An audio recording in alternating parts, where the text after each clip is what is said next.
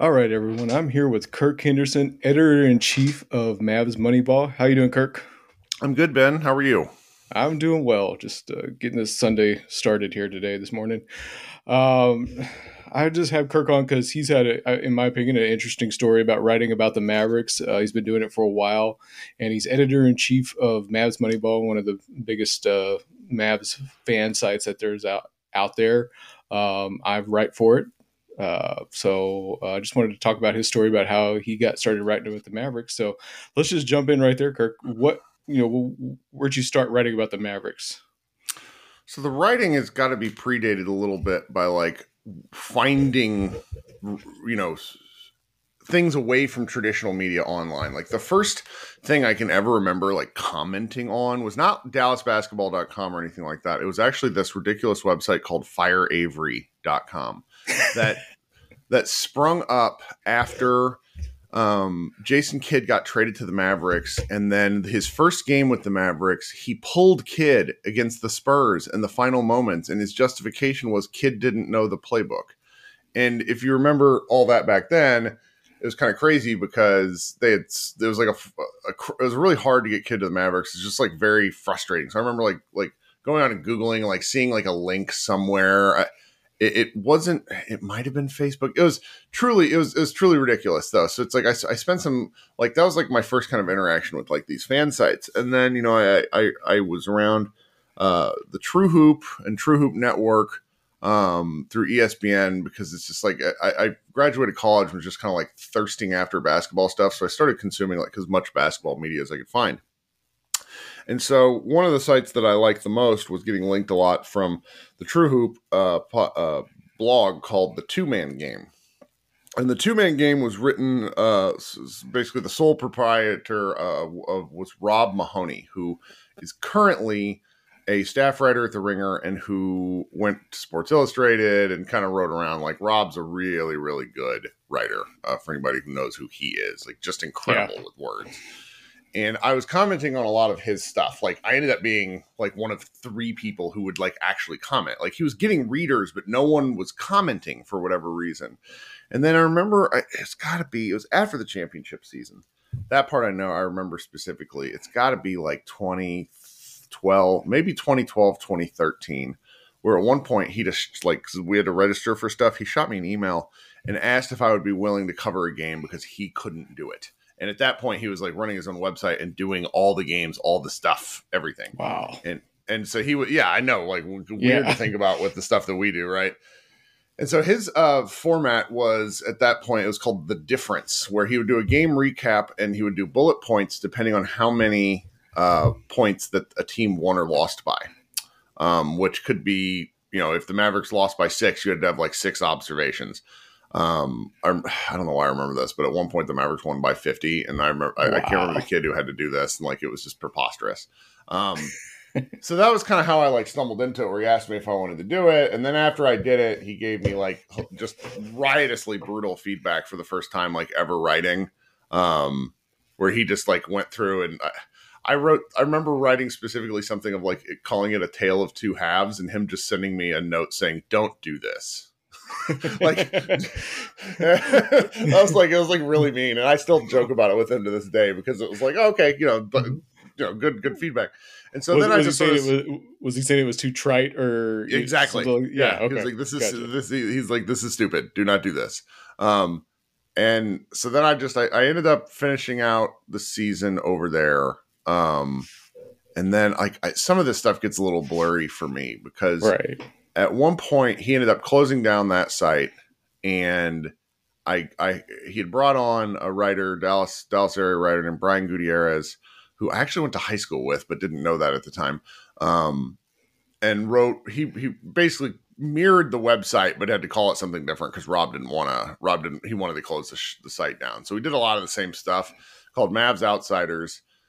That ran for a couple years, and then at that point, I had hopped on um, to Mavs Moneyball, just kind of doing staff writing stuff. And Mavs Moneyball, even in like 2013, had like a rotating cast of characters, like eight or nine people willing to do stuff. And so that's kind of like like it's a roundabout way for for how I got my start. And even with like the Mavs Moneyball thing, I remember uh, it was just basically a connection through the editor looking for people on Twitter. Her name was uh, uh, Lisa Rotter, and she like her tweet just found its way to me, and I was like, yeah, you know, I'm I'm here. Like I do stuff. I'd be happy to help. And she was like, oh, you know, she looked at my stuff over there and said, yeah, if you don't mind writing for two sites, um, which nowadays is really hard to get anyone to agree to because everybody wants uh, kind of proprietary uh, ownership of, of a person's time. But that, right. that was that was kind of the the the entry point. And there's been a lot of people come through. I guess uh, maybe it's just because I'm so familiar with the Dallas writing scene, especially with the basketball. But it seems like there's been a lot of people. You mentioned Rob Mahoney, and like we talked friends with Jonathan Tjarks. Uh, there's just a lot of people that have seemed to come through Mavs Moneyball and then the Dallas writing scene in general that kind of go on to bigger things, right?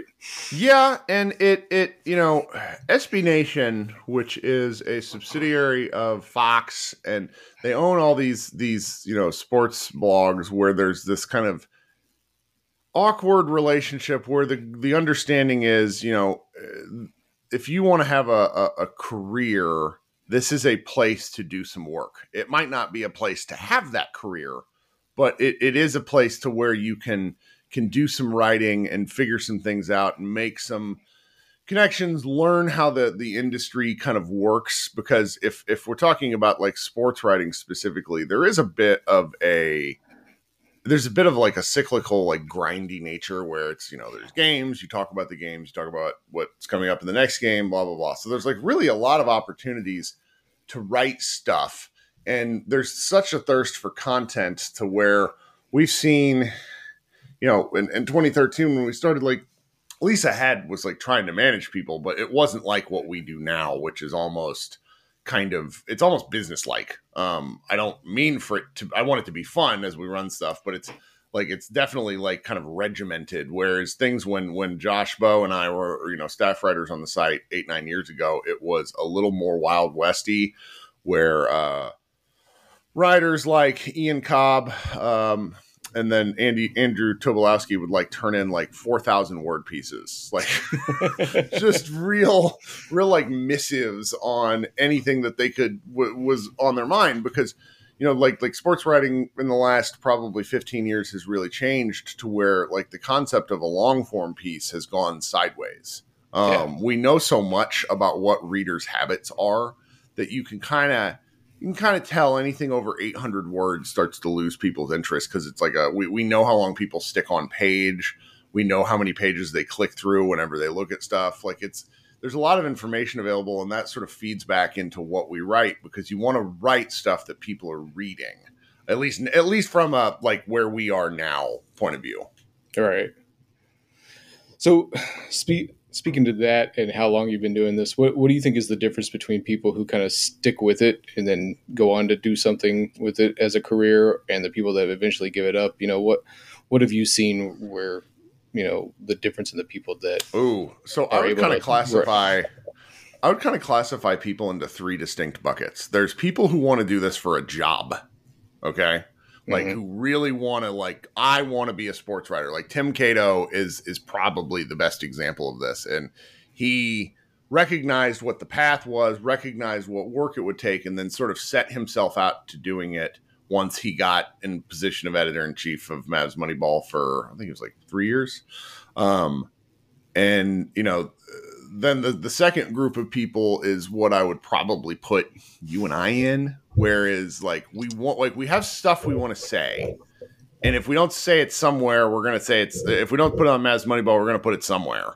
Right. Um, and it's just kind of a like like a willingness to want to to you know participate and kind of get like like the creative i wouldn't exactly call it the creative process but it's just like ideas that you're going to talk about with somebody anyways you might as well commit it to paper and like flesh it out a little bit and make it something that someone else can can read um, right that's what you know you and me and Josh and about a significant chunk of our side is. And then there are people who I would say want say they want to do writing and then start writing and then realize rather quickly that they don't like the process.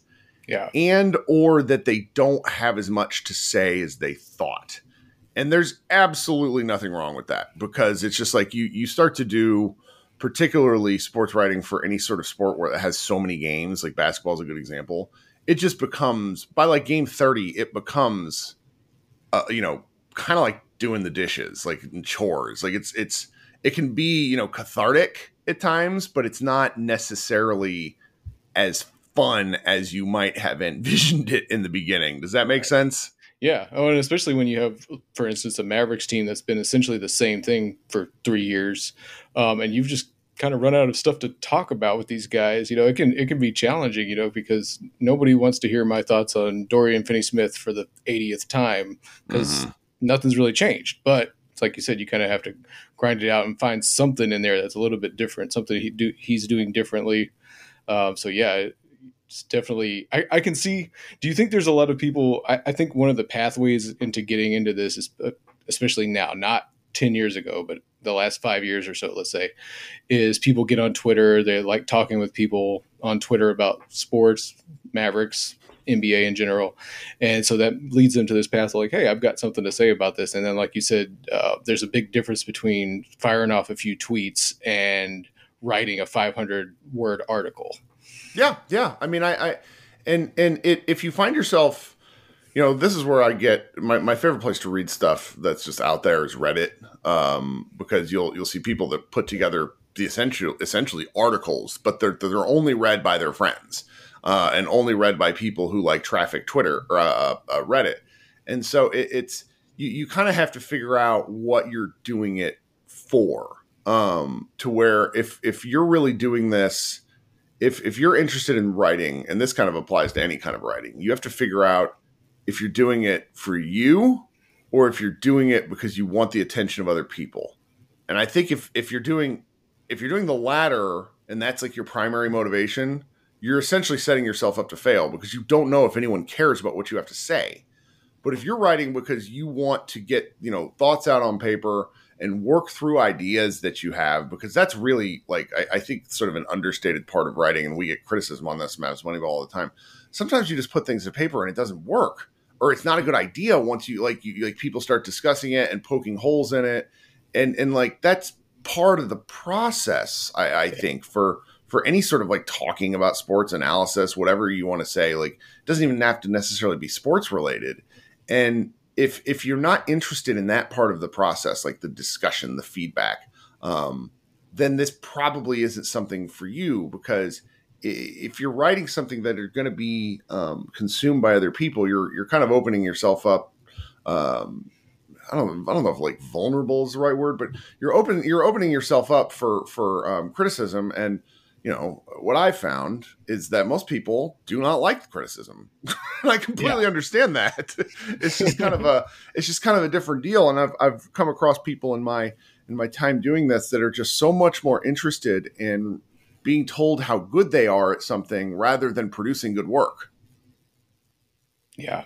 Yeah. And, and that's the the tough part of it is once you get something like you said, once you get something down on paper, and I kind of have this like or not paper, but you know what I mean, online. Yeah, yeah. Um, I have this kind of panic moment after you publish it, and I'm like, man, like did did I like was I thorough in that? Did I you know and because sometimes just leaving out like one sentence that you meant to put in there can open up your whole argument to being just deconstructed completely. But it's oh, it's, it's like it's said, hilarious. It's, it's part of the process, you know. You just have to put stuff out there, and then next time just be better.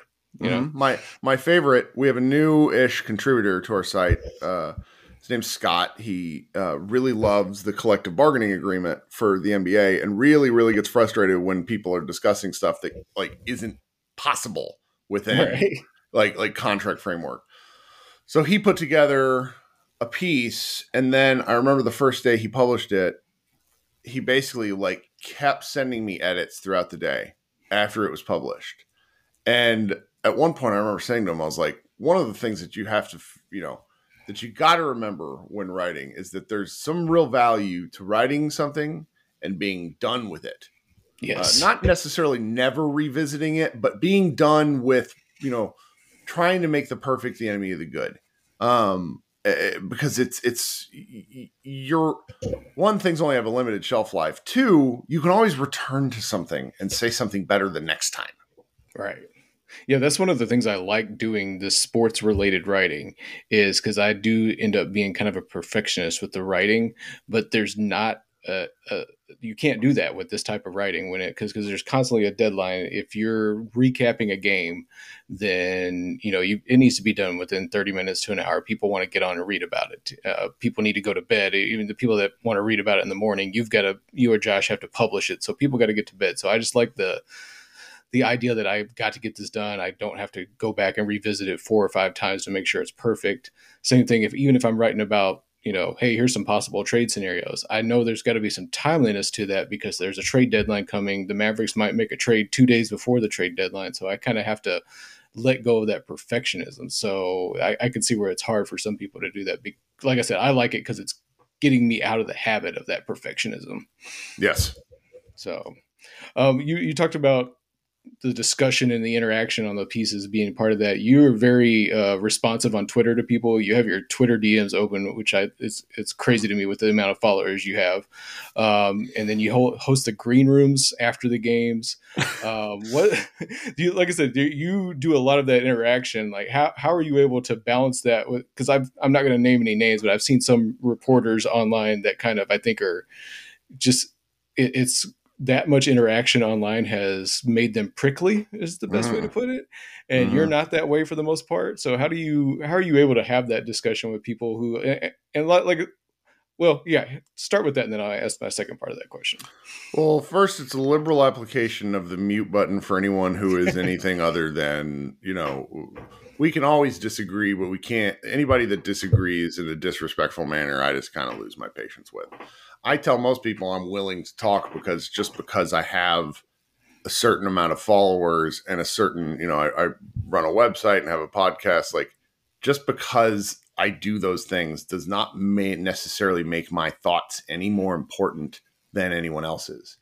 And there's occasionally there's an element of me noting like, look, like I understand you may feel this way about a certain topic, but I believe I am in more more versed in my expertise and I occasionally note that. But one of the things I think that that really frustrates the traditional kind of uh, like I would just refer it as legacy media people is that they have not like they when they come up and train in journalism, there's never any aspect of customer service. Um, and I kind of what I do for for a living with database management and having to work with people all the time for a real job is I'm always having to talk with people and communicate with them. And if you talk at someone, they're much less willing to hear you if you talk with someone. And so I've also just found that like also helps grow my audience. Um, there are times when it's a bit much, uh, but it's it's mainly you know I, I find the democratization of uh, kind of content to be very interesting because people can find what they want to find. Sometimes that can be a little bit dangerous if you find yourself in a bit of a bubble. But I have really made an attempt to cultivate and vo- both speak with like like voices and people who don't think the same way I do. Um, my my you know Dalton Trigg is a really good example. He's a editor in chief of of DallasBasketball.com now. He wrote for Mavs Moneyball for a while. Dalton just thinks of sports differently. He is a happy warrior all the time. Um, and I'm not. And constantly talking with him, which I do, like I like he and I text all, all day long, is is good for how I view things because I, it makes sure that I'm not necessarily always in sort of the grumpy Dallas sports bubble that our site can can exist in because it it results in just just making sure that you're you're op- exposing yourself to more viewpoints than than the stuff that you want to believe. Gotcha. So kind of moving on from that, what I'm sure people, a lot of people approach you like, "Hey, I want to get into this," um, and you kind of look over what they've done. What what's kind of what do you see people doing wrong a lot when they're trying to build a presence online and trying to get into writing online? I think people misunderstand sort of what folks are online for. You know, there's people who are online to have conversations. There are people who are online to consume content about a team. And my, I think the single biggest misconception, and NBA just results in this, it's just, is is thinking that I anyone like I have to. My thoughts are important. Is, is I guess what it comes to. It's like me, me being the the the the writer. I am important. Like most people don't know who they're reading. You know, it took like. Yeah took me 10 years to like regularly recognize Mark Stein's byline, and he's probably one of my favorite reporters out there. And so it's just it's understanding that if you have something you want to say, it's great and you should say it, but you do kind of need to move on from the pat from from the point of view of this is about me. I mean, I ran into this myself because it's like my first few years where it's you know you really want to kind of get recognized for grinding and putting in hard work, and the simple fact is most people don't care. Like they just want to read about their team and then go about their day. Right. Yeah, you mentioned the not knowing the, who they're reading. That happens to me a lot on a few different websites, like the Ringer and uh, the Athletic. I'll read, and uh, I'll get halfway through an article, and I'm like, "Wow, I really like this," and then I kind of realize I'm like, "Who is this?" And I have to scroll back to the top mm-hmm. and like figure out who I'm reading. You know, there you you have your favorites. You know that you're like, "Oh, this person wrote an article. Let me get to it and read it." But for the most part, you're clicking on the headline, and yeah. then the the author comes after. I mean, the most so. successful people out there, we've really seen. When I talk about the democratization of content, I'm also thinking about things like Substack and these sites where people are going to write things on their own apart from publications. And there have been some spectacular successes and some spectacular failures.